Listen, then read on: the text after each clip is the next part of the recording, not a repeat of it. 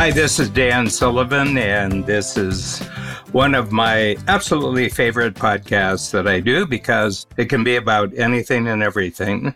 That's the title of the podcast. And I very specifically wanted to talk to Jeff Madoff, my talking partner here, because the previous podcast we did was when Jeff had had one week under his belt with the first presentation, first live presentation of his soon to be Broadway musical sensation, which is called Personality. And uh, if I remember correctly, we did it on the first Sunday after you had started on the previous Sunday, and you had had a week's worth of presentations, and you went through things that you were discovering, and all of it good. There was no real bad. Now we're what should have been today should have been the final presentation, but the current world topic of COVID came in and it cut your final week short. So we're here on would have been the third week from the beginning of the play. But my feeling the last time I talked to you was when you announced that they were going to have to drop the final week. You said that you and especially the director of the play had really satisfied yourself that any further adjustments could be done in rehearsal and you wouldn't have to have another live run. And all the live run now is the complete 100% business of the play to get out there and be profitable and be famous. So just start off with three things that you now know today that you didn't know three weeks ago. You know, I learned so many lessons over these past it's over two months that have been quite incredible. And this is new experience for me too. So I'm kind of hyper aware of what I'm going through and trying to take in these lessons and trying to continue to move forward with additional knowledge. The interesting thing is that, you know, what I did is begin a startup. And like any startup, it needed seed money. And one of the things that we learned, and probably the most important thing that we learned over this run, and I'm going to give you a sidebar to it. Our first day of rehearsal was February 8th. That's my birthday.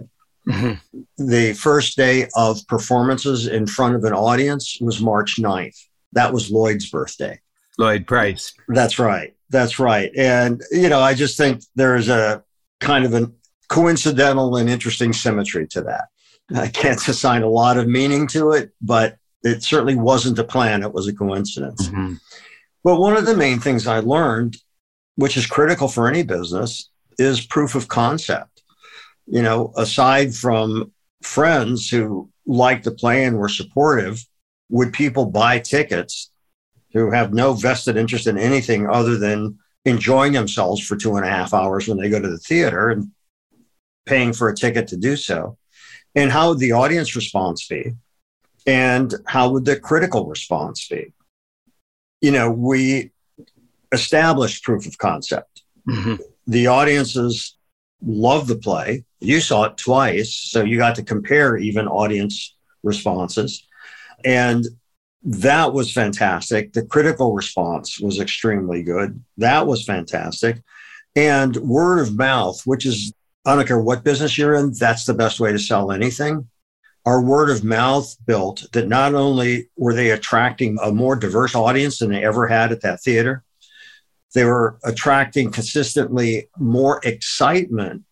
You did some of that sort of word of mouth research yourself at when you were at the mm-hmm. theater and you informed me of it. And then I asked further in terms of just how strongly it was responded to by the subscribers and donors of the theater. So establishing proof of concept was huge. How you establish that proof of concept in a realistic way was also something that I was learning. And there's an interesting thing about reviews, you know, because on one hand, of course, everybody wants good reviews, but some highly successful plays, like Wicked is a recent example, got horrible reviews and has run for years. Mm-hmm. And so, you know, great reviews are not necessarily a harbinger of success. Bad reviews are not a harbinger of failure. And although it's good to have as many positive things in your favor as possible. Mm-hmm.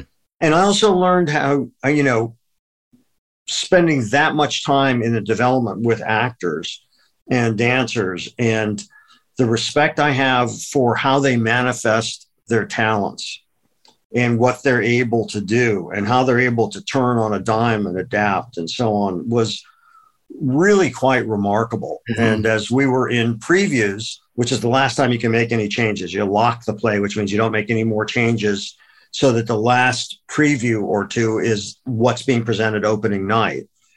You know, that changes signposts for the actors and for the musicians and for the dancers. And, you know, when you see how quickly a pro adapts and you realize what it takes to be really a professional in those worlds mm-hmm. is quite fascinating. And that's just mm-hmm. the surface of some of the things that I learned during this run. Yeah, well, just to augment what you've said, Babs and I had got a sneak preview of what the full presentation would look like three years ago because you invited us to what are called the workshop, the 72 hours when you can get in two full runs of the play. And you had a complete cast back then. You had musicians, but there was no costumes. And I think, you know, the fact that you got us into the audience was probably pulling some strings somewhere because officially, according to the rules of Broadway and the union rules, um, probably we weren't lucky if we were lucky observers. And I loved it back then. And I had seen the walkthrough, the reading walkthrough previously. I had read the play. So three years later, you know, because of COVID, it was delayed approximately two years. It was delayed. So the first night, which was a Tuesday night of the second week, we were there and we had, you know, Uh, a turnout of our own strategic coach clients who are nearby in the Philadelphia, Washington, D.C. area, New Jersey. And they had a wonderful time. Maura came, who didn't make it to the pre performance dinner. So we had about 20 people. You know, they have a tendency to be very forthright about what they feel about anything. And the neat thing about entrepreneurs is they don't have to do things for political reasons. You know, they'll tell you their opinion because they're independent and, you know, all of them just were thrilled by it. I haven't seen anyone since they came back, but I will see them this week. They'll be in further workshops this week. So I'll, I'll get further insights that they have about it. But then the next night we came back and we just had one guest and we saw the presentation again. And there was a noticeable jump, both in terms of the performance and the energy of the company, everything involved.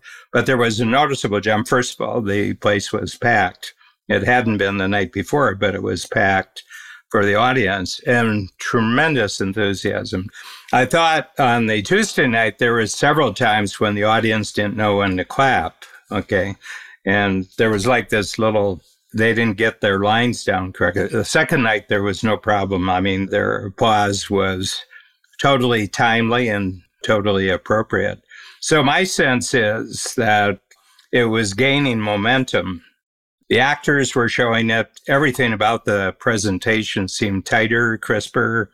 And I guess, you know, at the top professional levels, a lot of people, you know, if you just don't see plays a lot, you can't really tell the difference between excellent and great. But I think that the difference between Tuesday night and Wednesday night was in the area of great. Well, you know, it's interesting because, you know, I probably, well, I've never seen a play as many times as I've seen this. and one of the things that was really fascinating in seeing the performances, because I was at every preview, then opening night. And then I saw the play maybe five times after, and I would have seen it two more times if we hadn't had to close. And seeing how the actors settle into a part. Now, we only had four days of previews. A Broadway show, for instance, Funny Girl is in previews now. They have a month of just previews to sort of really get the feel of the play and really get into it. Macbeth is coming up on Broadway. They have a month of previews. That's tremendously expensive Never happens in a regional theater. If you get a week, that's a lot. And the difference, though, that it makes just those few days of performing in front of an audience, because a good actor then knows how to work the positive responses and knows how to get people engaged. And so they also develop more of a comfort or confidence with the part. In talking to some of the actors, my definition, which happens to coincide with Sheldon Epps, the director, the way that I always put it is that good acting is not performing, it's behaving. Mm-hmm. And when you get to the point that it's behavior, then you're totally there with the character. Mm-hmm. And one of our actors, Stanley Mathis, who's been with us since the beginning, since the initial 29 hour back in 2018, he knew the part. But then the nuance that he was able to layer in and the shadowing he was able to layer in, and it just made it so great that somebody who came in and saw it, Garrett Gunderson, who we both know, who came in and saw it during previews. He's talking about how much he liked the other actors and so on. And then he said, in Logan, and I said, that was Stanley Mathis. He goes, no, no, that was Logan. you know, that's who I saw. I saw Logan because I couldn't imagine anybody playing that part mm-hmm. other than him because he had just, he had so lived with the part that it was all behaviors. There was no performing and it all seemed so authentic. So that was pretty amazing. And that continued to happen as I saw the play even for a week or so after I saw it with you again. Mm-hmm. So it was seeing that kind of difference is really interesting, really interesting how that grows. Interestingly, from three years ago, there was a structural change to the play, a, a very major structural change because really the play is older Lloyd being a narrator of the development of younger Lloyd in the essentially the first half of mm-hmm. the play. And then the second half is Lloyd on his own as the performer. But what happened because of your script work over the last period of time is that Logan is now a vehicle for Lloyd in the second half, in the same way that the older Lloyd was a vehicle for the younger Lloyd. So it balances out. Hmm. You have a relationship essentially of an older person with his younger person, but then you have a relationship with someone who, in many ways, is an older person for Lloyd as he becomes famous. His ambitions are, you know, he's getting opportunities that match his talent and everything else, you know, and there's a lot of excitement in it, but there's also tragedy in it. But that character became a much more fundamental piece of the structure of the entire play because of the way that you enhanced Logan's role. Well, that's right. And it was funny very early on, actually, before the initial script was finished, this producer, a friend of mine wanted to introduce me to this producer, and her response was, You need a love story in there. And I said, Well, there is a love story. And she said, No, his and his wife broke up. And I said, No, the love story is with Logan. And that is the love story. Yeah. And when I realized, you know, just what a, a rich character he is and the richness of their relationship, I felt like I could present something that was more unique for an audience to see.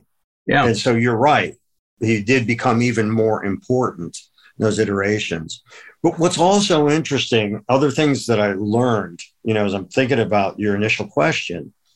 So People's Light Theater, where we ran, they did one evening, it's called a relaxed performance. What that means is that people who have special needs, for instance, who loud noises is painful to them. You know, the things are played at a lower level. The house lights never go completely dark. And the response from this group, because a friend of mine's niece went to it, she has no special needs, but it ended up that she didn't realize that she was booking for that night. But it went phenomenally well. What was interesting in the production report, you get a production report every night from the stage manager. Everything from costume malfunctions, cues that are missed, lighting cues that are missed, lines that people go up on everything. You get a full report on, on how it went.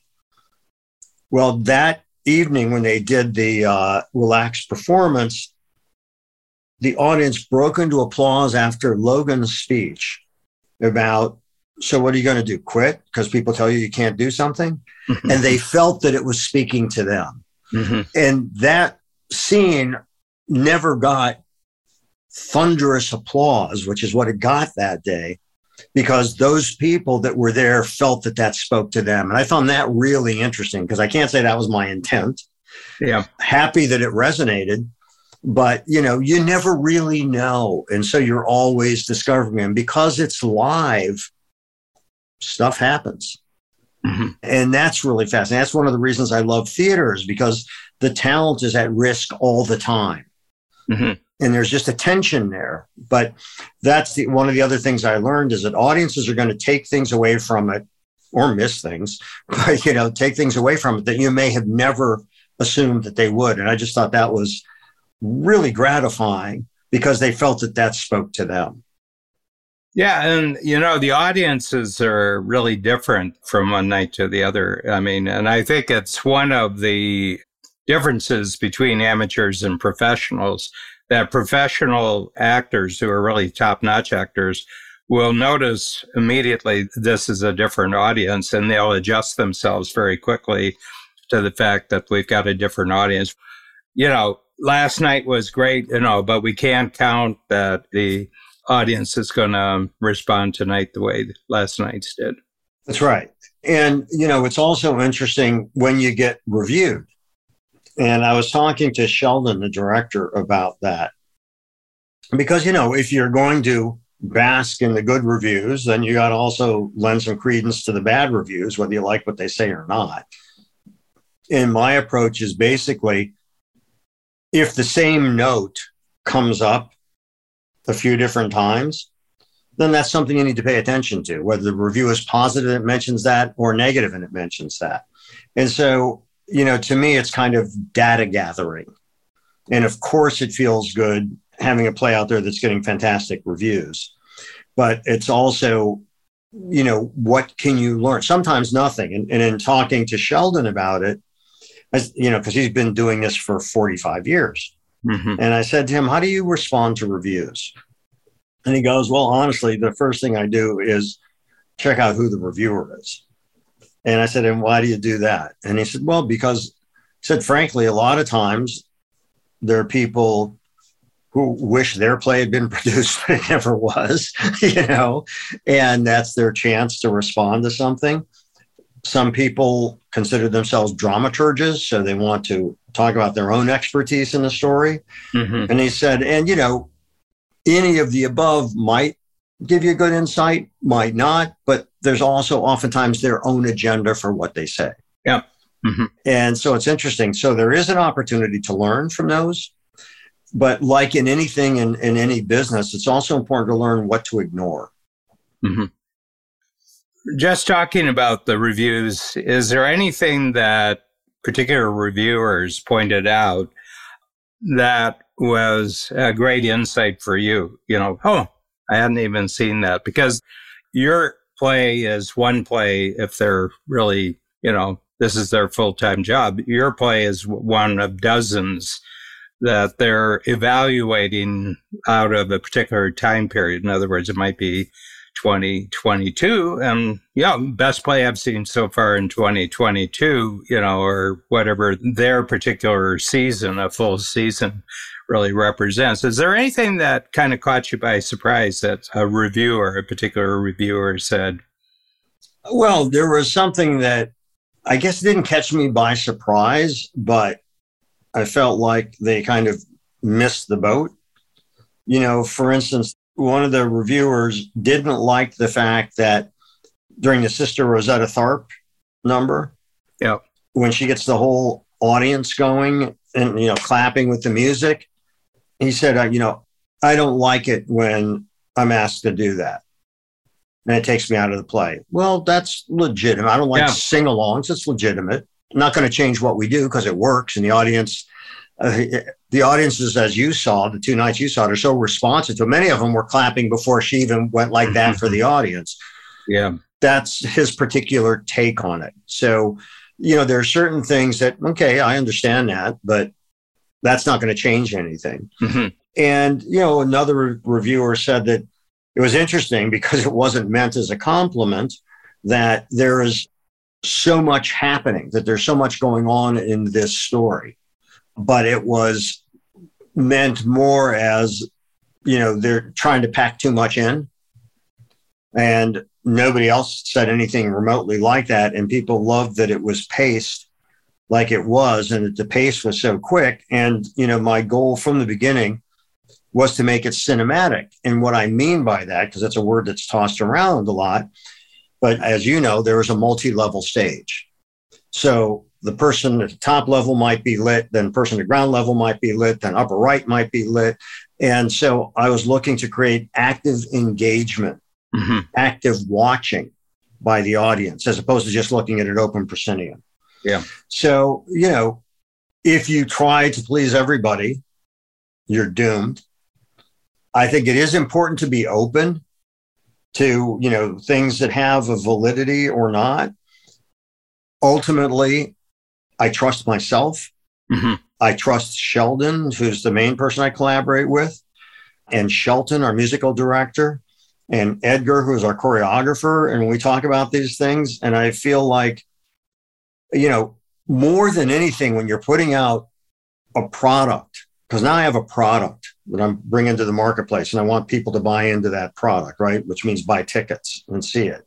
And by the way, even with your group, two of the people had seen it just a, A week week, or so. Yeah. And they wanted to come back and see it again. Yeah. Mhm. And that was happening quite a bit in terms of repeat business, but also people were coming back and bringing other people with them, Mhm. which is really interesting. So Yeah. you got to listen to your audience, Mhm. you know, because if you're hoping that a joke lands and it doesn't, and it doesn't land in two or three different times in front of an audience, It's not funny. that's right. I can't go around saying, don't you realize how clever that joke was? you know, Yeah. so the point is, when I hear something that I actually feel it, you know, that's a positive thing, whether I like the comment or not, because it's something I can learn from. Yeah. Because if I think I know it all, I'm in trouble. So, you know, and that's another reason you do previews and put it in front of an audience before you do your formal opening, because the critics are involved after you do your premiere. They don't come to the previews because the previews is the time to, okay, you got it now in front of an audience. How's it landing? Mhm. And fortunately, we're in a position where it was landing extraordinarily well. Mhm. And actually, it built the audience response, in fact, built from earlier as we went on. Word of mouth built, which led to us having our last like 12 performances were sold out. So I, I felt horrible for the theater because they had to return money or ask people to donate it. I mean, gave they gave them options. You could, of course, get your money refunded. You could donate the ticket price, or you could apply it towards a future production. But you know, it's been a tough, tough couple of years for live entertainment. Mhm. Yeah. But we learned what we were going to learn. I would have loved to have seen it a couple more times, and frankly, was looking forward to, you know, next Party week. tonight. yeah. Well, that's Yeah. right. That's right. And toasting everybody and hugging goodbye because we really formed a fantastic community of people. Mhm. And it just felt great.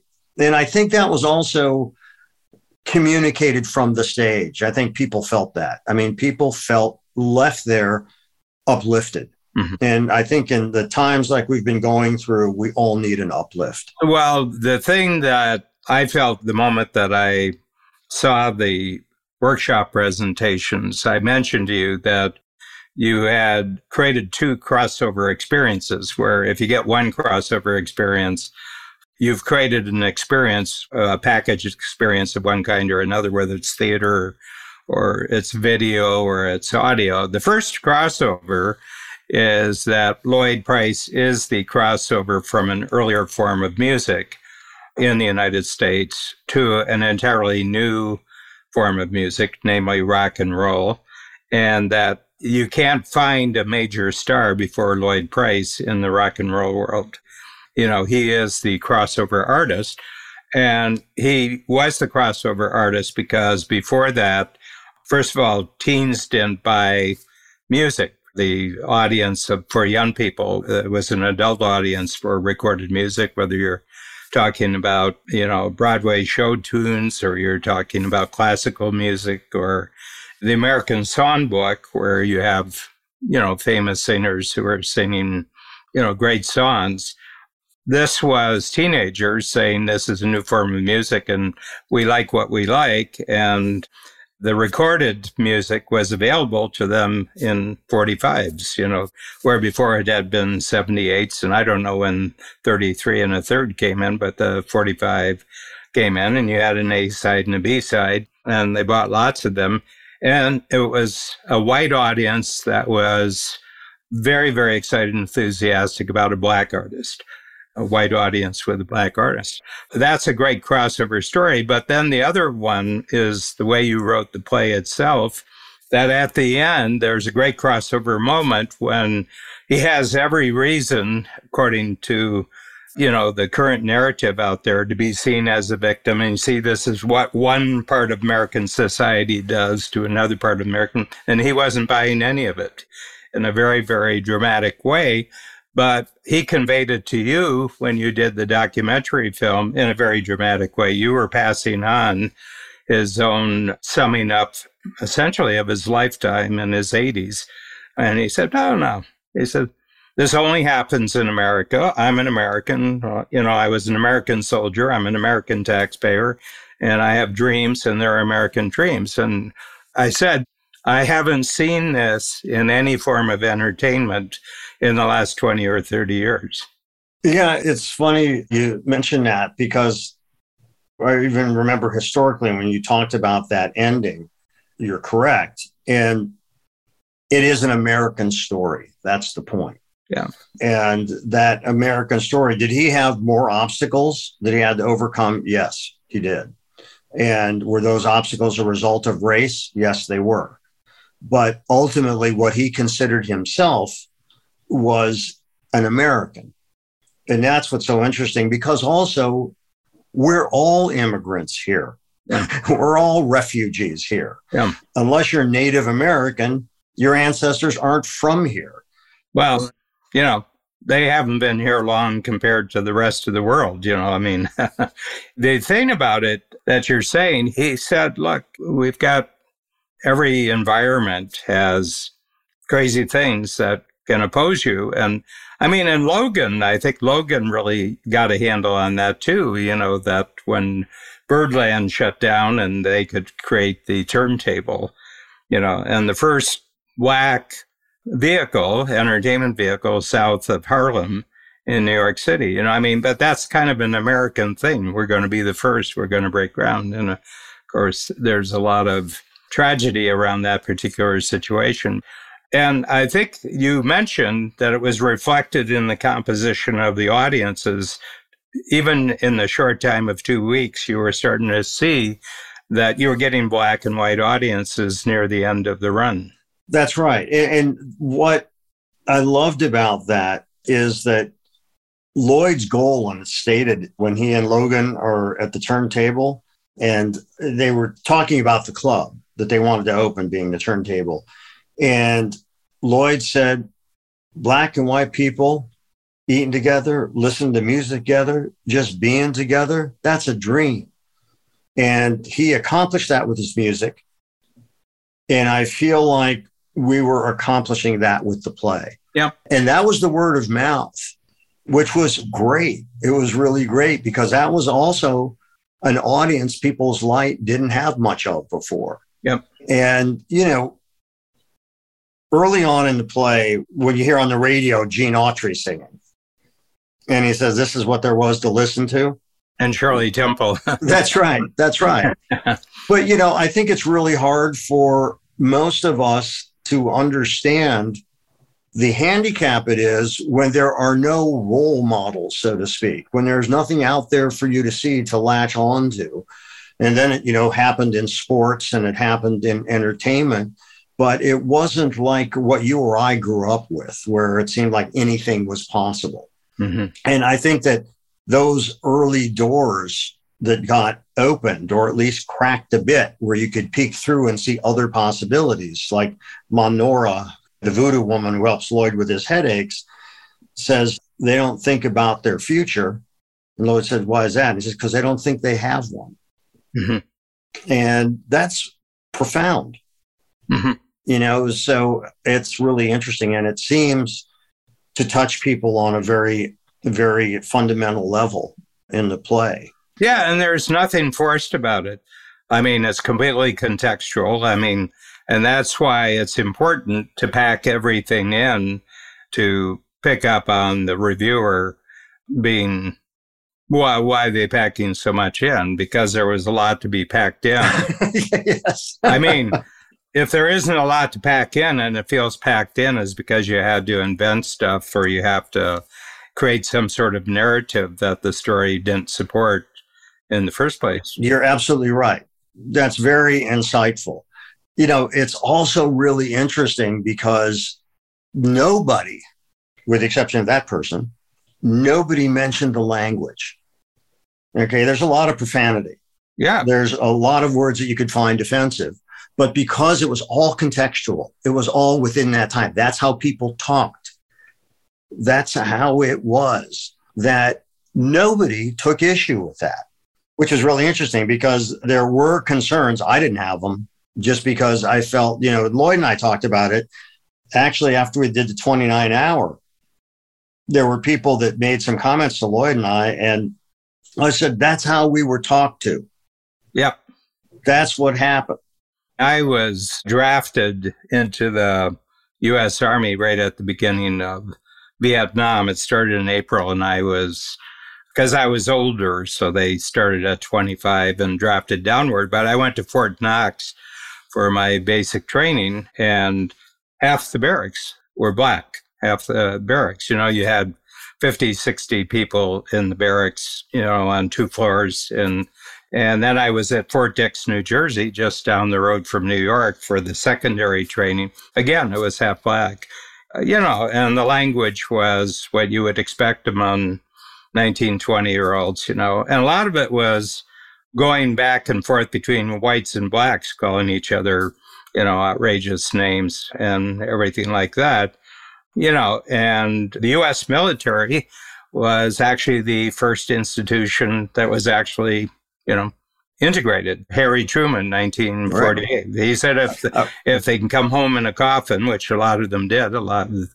but they were in segregated units during the Second World War, and he said, no more of this. Yeah, no, it took a good 20 years for it to make its way to become standard operating procedure. But by the time I was in, which was 20 years after the Second World War, you know, you didn't think anything of it. And you, you know, you had people you liked, you had people you disliked, but they came in both colors or right. anything in between. And uh, you watched yourself, you know, you, you were careful with your words. Well, it's interesting. I was going to mention Truman. Yeah, and if you look at Truman's life, the precursor to this was his best friend was Jewish. And Harry Truman's parents would not let that person in their house. Mm-hmm.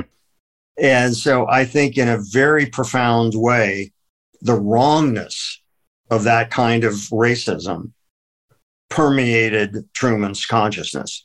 Yeah, and, and he was the one who said, We're going to recognize Israel when his entire cabinet, uh, and these were famous historical cables, said, No, you can't do that. And he said, Yeah, we're going to do that. We're going to do that, you know. And there's a long story of things going on behind the scenes that made that possible, but it still required the US president to say, Yeah, yeah, we're going to do this. And I think there is a linkage between oh, him. Oh, yeah. You know, after all, he was, you know, he grew up where everybody, if you were a businessman, you belonged to the Ku Klux Klan, and he did too. he did too. You know, I mean, You know, it's fascinating when you look at some of the antecedents of this and why we respond to what we respond to. And, you know, there was also a chasm between Roosevelt and Truman. Oh, yeah. Roosevelt didn't think much of Truman at all, didn't even meet with him. You know, it was an expedient choice for vice president.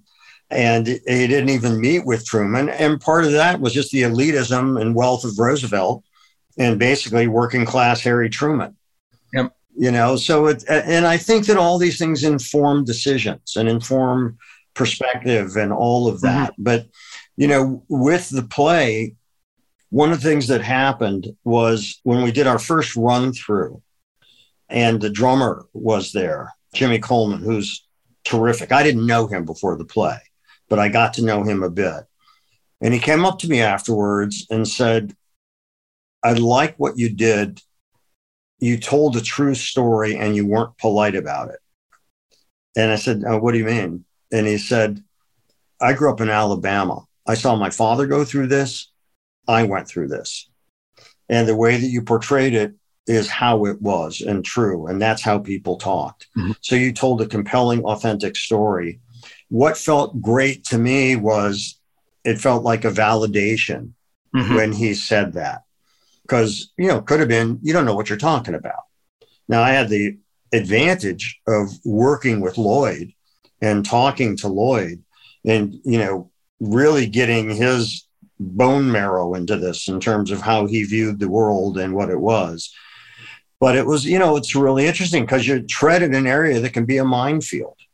And I, by the way, these reasons you're talking about is why I so much wanted to tell this story because it's about race, it's about music, it's about our world and popular culture and just you know a very rich area to mine for story which i think is tremendous. So circling back we have a startup. We put that startup in front of a consumer audience. They bought tickets and those initial people that bought tickets convinced other people to buy tickets yeah pretty soon we were selling out which was great and having a mixed audience which was not characteristic of their previous productions yeah. And I felt really good about that. I was, yeah, it was, although on a practical level, we got just about everything we could hope for from the run we had. We didn't get a full, clean video of the show, which I'm sorry about. But other than that, we got what we needed, yeah. you know, the, the intelligence we needed to move forward and that proof of concept. But I was learning so much watching it multiple times that I'm sorry I didn't have the chance to sort of complete the course, if you will. So now the question is, you know, the next step. Well, just from your understanding of what happens next, you've had a approvable moment. I have a thing called uh, it's one of the thinking tools I use for the upper levels of strategic coach because a lot of them are creating brand new stuff and taking it into the marketplace. You know, the new ideas, new methods, new processes, you know, new products. And I said, you know, the first thing is it even plausible? In other words, can you see it in your mind? You know, it doesn't exist yet, but you can actually see it and it's plausible. You know, you can see it. It's very intriguing and it's worth trying. And so that's the first one. Second one, it's possible that you've actually committed and you're actually, you're in the courage stage in the sense that you don't have the capability yet and you don't have the confidence. So when you don't have that, you have to substitute commitment and courage until you start. And that was a long period. I, I, mean, that was a long period for you. I mean, this project in your mind started six, seven years ago, I think, when you were doing the original interviews with Lloyd Price and everything else. So that's a long time to spend in the area of possible. But then it's provable. And I think the provable started showing up in the readings, in the workshops, and just the the actors, well, they're excited about employment, whatever form it comes in. But the people that you've gathered in on the creative team, they have offers continually for other projects. And the biggest proof was that they stuck with it with a two year delay. they had other offers during that period of time. And that team you put together three years ago, they stuck with the project. Well, you're right. And that was also very gratifying. And I think that also allowed us to create a sense of community with the actors that we brought into that, mm-hmm. that I think translated into not only a fantastic environment to explore and create in, but it engendered a commitment among the cast. This wasn't just a job. They're out of New York for two months at a time where some of them hadn't worked for over two years. And they had a commitment to the story and thought the story was important and they were doing something. That all felt incredibly gratifying. But you know, when you look at the next steps and it then becomes like, you know, another business decision, you know, yeah. what do we do next? Do we tour the show? Do we four wall, which means take over a theater in a place where we could maybe run for four to six months, then come to New York? If we we're able to come straight to New York, is that even a wise decision? Considering how expensive and treacherous the New York market is. I mean, when you think about the fact there's 41 Broadway stages, 20 of them are always full with shows like Wicked and Hamilton and Book of Mormon, etc. And there's 20, 21 that are in play during various intervals. It's tremendously expensive. You know, so what's the most responsible thing to do? Because I have investors of which you're one. I have to make responsible decisions for the investors and for you know the future of the play. Mm-hmm. So then it becomes all the strategic decisions, such as so what are the potential markets where a show like this could bring people in for four to six months? And you know, and there are cities that come to mind with that, like Chicago and DC, possibly Los Angeles could you tour it and set up a 12 city tour that would be friendly to this show?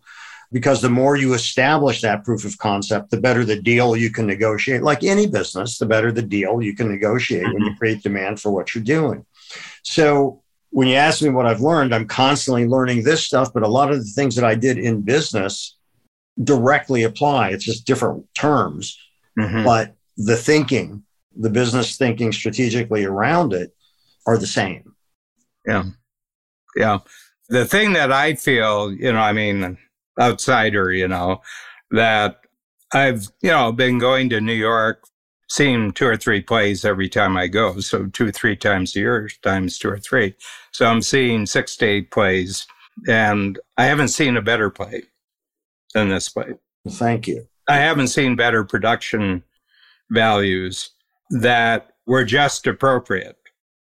And what I mean that I've seen production values that were extraordinary because the script wasn't very good. Mm-hmm. Well, that of course makes me feel good.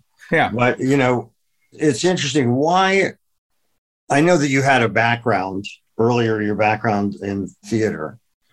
What made you, when you are so busy with what you're doing, but, you know, you and Babs have had been such tremendous support to me during this time. Why? Why did you get into this? Well, you know, first of all, I'm a great believer for entrepreneurs. There's no such thing as retirement. I have a phrase, and it's, you know, apt to the topic that we're talking about. I said, You die on stage. I said, Not today, but sometime in the future, that you're in the midst of a performance when you get caught by surprise. That should be your intention, you know, for the end of your life. And there's no slowing down. And one of them didn't have anything to do with the particular play. It had to do with what you were doing, you know. And I don't have many people that I deal with enormously that are more or less in the same age as I am, and you are. We're both in our 70s, and we have, you know, a background of born in the 40s, childhood in the 50s, and then, you know, university and other things in your 60s. So there's a common background here. And the fact that you're doing the most exciting, biggest, riskiest project of your life in your 70s, I said, what a neat thing. And plus, we're friends. You know, people said, You're investing in the play. I said, I have to tell you the truth. I'm investing in a friendship. Okay. And I just thought it was neat what you were doing. And I'm at the point in my life where I can support and just invest in things that are really neat. And this was the neatest thing going. And you very kindly let us backstage. You let us see the formation for that. And it kind of completed something that I thought I was going to be in when I was younger. And I wouldn't have had the follow through for a career in this area, but it was just really neat to be, you know, connected back to something in my early 20s that I thought I might be doing. And in some ways, I've created my own theater. You know, I'm the I'm the playwright, I'm the writer. You know, I've got a theater, and we do 30 year runs. and I have 40 entrepreneurs who are beyond 30 years. I've seen them every quarter for 30 years. You know, we have team member, first team member was 30 years. So I like that. But I like the whole notion of theater. I think I think that guy Shakespeare was right. All of life is a play, you know. If you approach it in the right way and you look for the the play in life, I think life is more interesting. Well, it is. And you know, there's an exercise in theater, particularly improvisation, which is you say yes and yeah, so that you don't short circuit the conversation around something. You always help your partner. That's right. That's right. No matter where your partner goes, you help them. Well, yeah. And I think that that's also a thing in business that there's far too little of because I think that people misconstrue what competition is. Because the real competition is among people who do things well and create a more desirable destination, so to speak. Mm-hmm and that can even build a consumer market.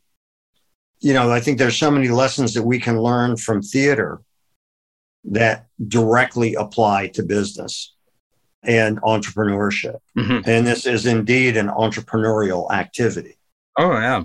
So I'm happy to have you and Babs along on this journey with me because it's fun. Even the opportunity to do this and just talk about it. Mm-hmm. And, you know, what are the discoveries that are going on?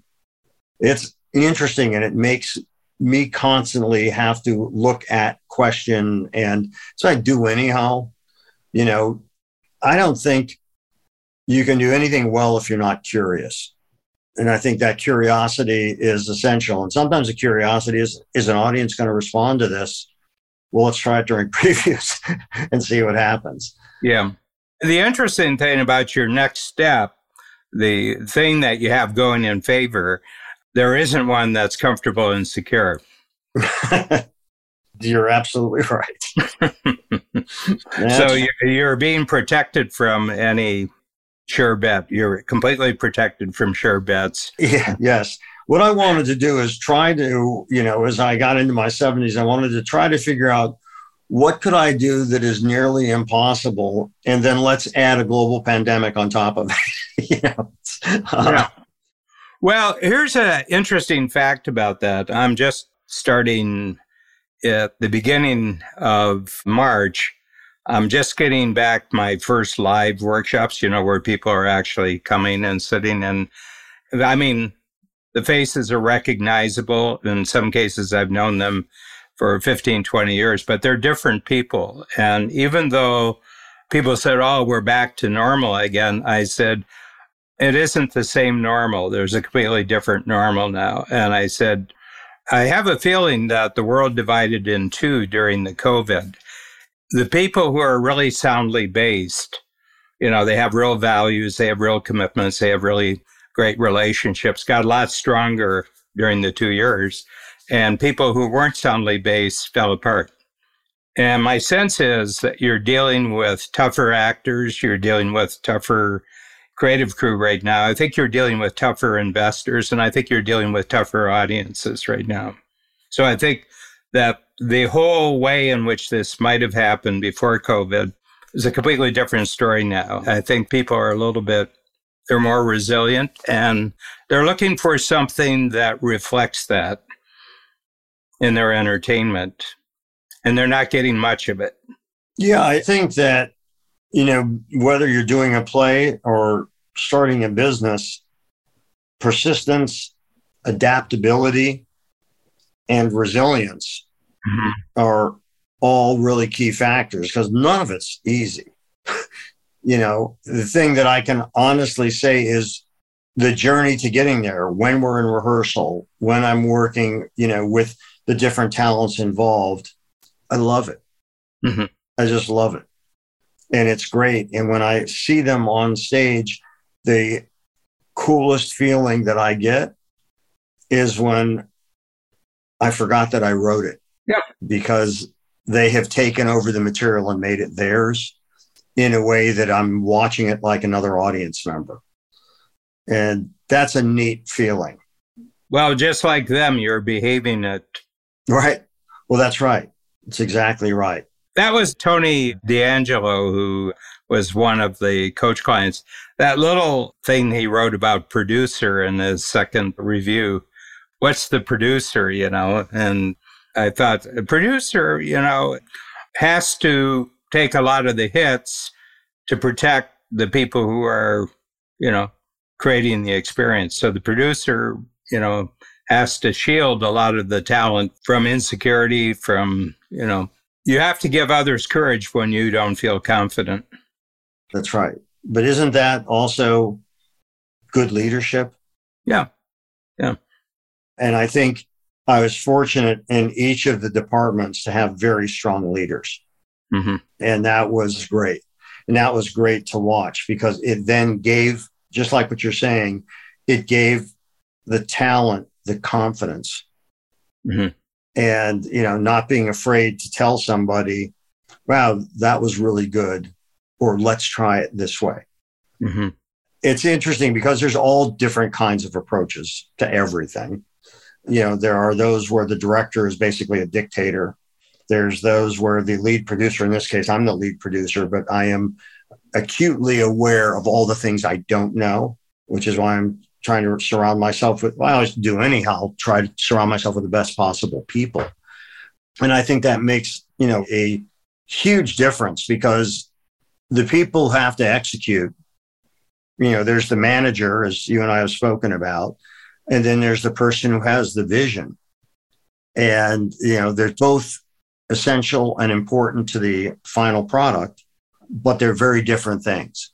Yeah, well, the managers, their job is to optimize and maximize what you already have. Okay. Leaders are to create what is needed next. Right.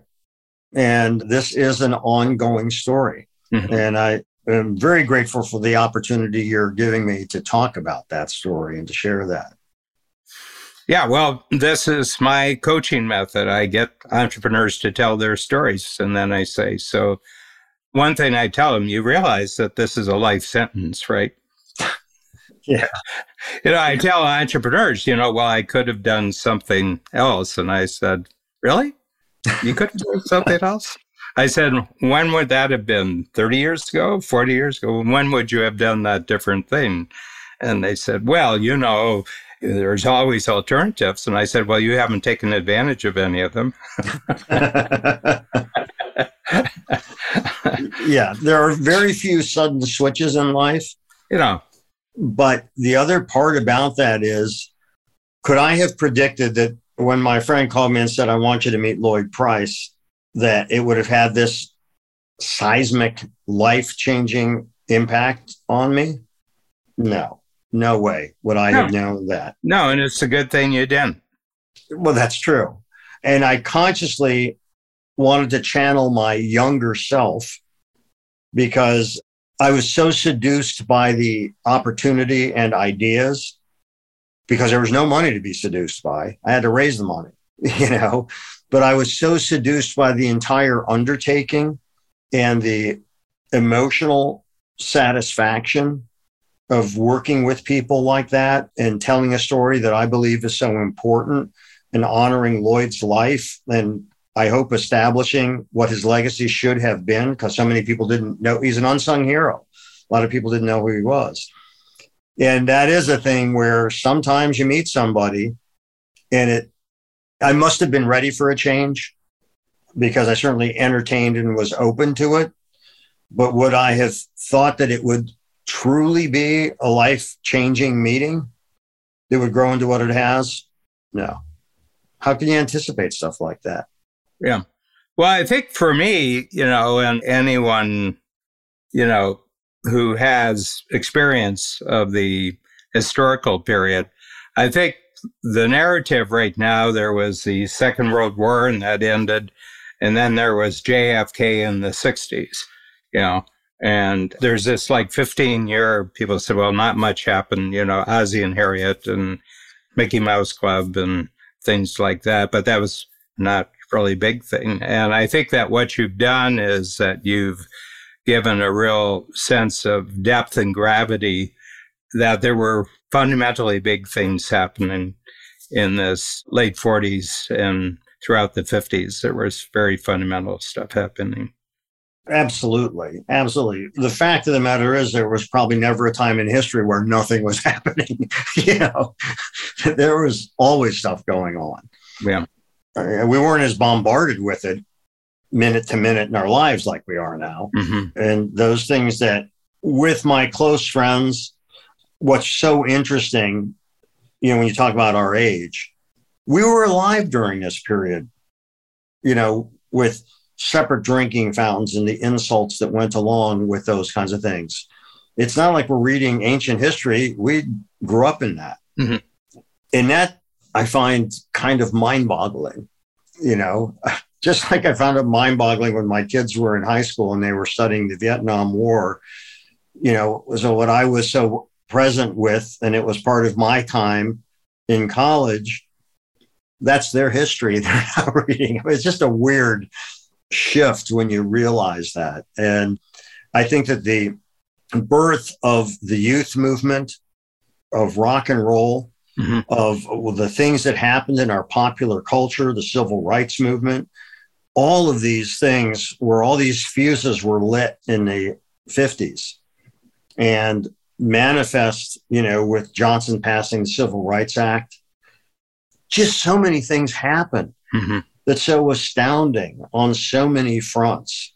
Well, the entire recording industry and the top 10 radio, the top 10 hits that went nationwide and the, you know, the interstate highway system, you know, and, you know, the GI Bill, which completely changed the texture of American society because individuals, the 12 million who fought in the war, would have gone back to the inner city and picked up their blue collar lives in the inner city and they got house loans. That's right. And they got education and the car became a big thing and you could go anywhere and industry was moving to places where they now had air conditioning so it didn't matter how hot it was.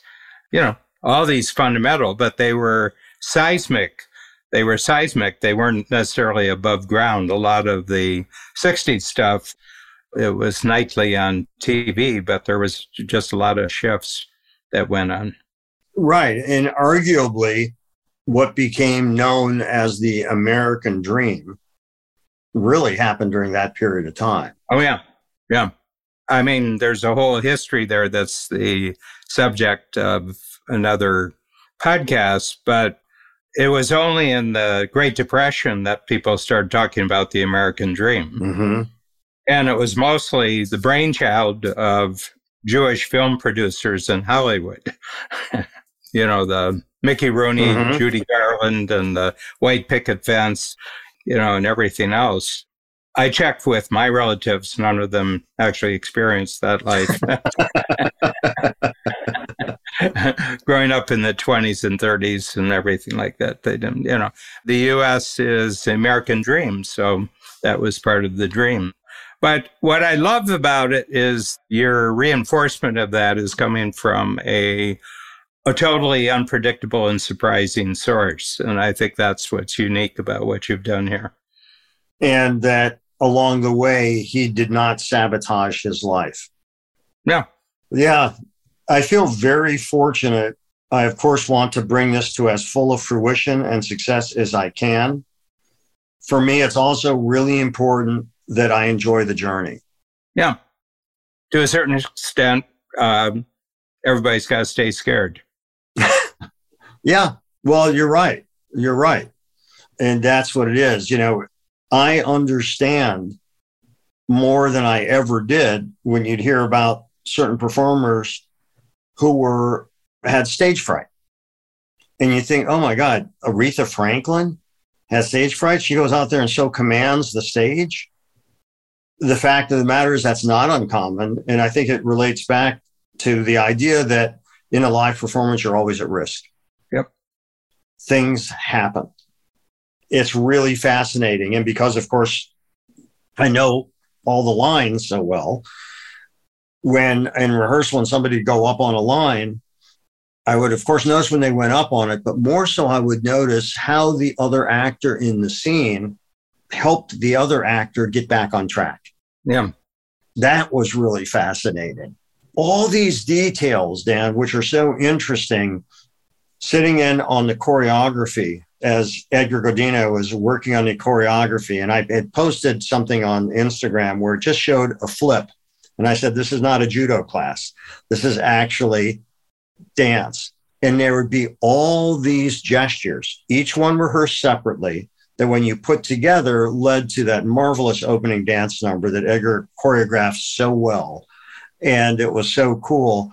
And just seeing how that mosaic is built and that each of these little moves, you know, you had to master that. And the dancers, by the way, had to get to the theater an hour earlier because they all had to do exercises because the potential for injury yeah. if you weren't warmed up yeah. was high. Yeah. So it's all just so fascinating that all these things, there was a part in the play where I'm sure you'll remember it when I describe it, is at the end, after that monologue that you spoke about, where Lloyd says, Maybe if I sing a little louder, you'll hear me. And St. Aubyn, who plays adult Lloyd, goes into this guttural sound and it was amazingly powerful and emotional. And when he did that for the first time in rehearsal, I went over to him afterwards and I said, Man, that was powerful. I felt like I was watching a rebirth. And he lit up. We bumped fists. And he said, That's exactly what I was going for. Good. And that is something that he came up with. And because of the intelligence, creativity, and generosity of Sheldon Epps, the director, he told him to go for it. Yeah. And, you know, didn't mean we were going to adopt it, but it was try it. Well, it worked, you know, and it was really cool. And it's that kind of thing because I know people who have been in situations where they're not given that creative latitude at all. Mm-hmm. And I think that in any business, including theater, if you don't give the people you've brought on board the opportunity to express their ideas in a certain way, why did you hire them? Mm-hmm. You know, and those are probably the worst people at delegating because they try to micromanage everybody. Going off script is sometimes where you find the gems. Yeah. And there are other times, by the way, that, you know, I had to say to one of the other actors and gave them the note, just say what's written. you know, and yeah. so you got to gauge each one, but you got to be open to the possibility that that discovery, like what Saint did, mm-hmm. can lead to something very powerful. Mm-hmm. Yeah. Okay, this is uh, enough R and R. Uh, back in the saddle.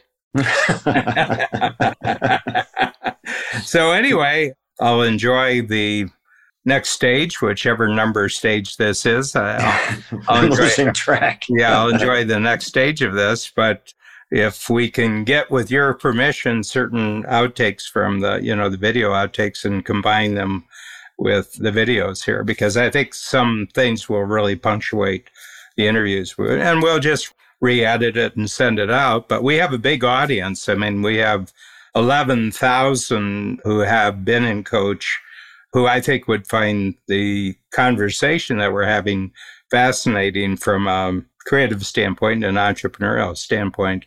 But I want to get them ready that when the play is available, that they go to the play, you know, and you prepare the market for the new offering. So anyway, I'd be happy to do that. Well, thank you so much. That would be great. And I think what might be interesting to talk about next time, because we sort of, you know, we both kind of walked the perimeter about it, but doing a deep dive into three ideas. What is success for you? Mm-hmm. What is failure? What does that mean? Mm-hmm. And the obsession that seems to be with a lot of business, which is how do you scale it? Mm-hmm. Because I think the question is, well, do you scale it? And that depends on how you define success, what you want out of it. And I don't think people ask themselves the questions in a way that can optimize the path they want to take. And by optimize, I don't mean make them the most money. Sometimes it's about the most satisfaction because you'll make enough money if you run your business intelligently. But what is your goal? Mm-hmm. And maybe that is the goal. Yeah. But acknowledging what that is, I think can help you establish a map. And I think, you know, you're dealing with that with so many people across the board and such a wide spectrum of personalities. I think that could be really fascinating to talk about. Yep. Um, think about those things. No, it's neat. As I said, I thought it was just a neat thing to get involved with. And, you know, it's all in the realm of wanting and not needing. It's just something that I wanted to do, and Babs just wanted to do. And a lot of things in life, you have to do them because you need them. And it's nice to have some big things, you just do them because you want them. And being a beneficiary of that, I'm, I am grateful for it. So thank you. Yeah. Okay. Thank you very much. That was good. Thanks for joining us today on our show, Anything and Everything. If you enjoyed it, please share it with a friend. For more about me and my work, visit acreativecareer.com and madoffproductions.com. To learn more about Dan and Strategic Coach, visit strategiccoach.com.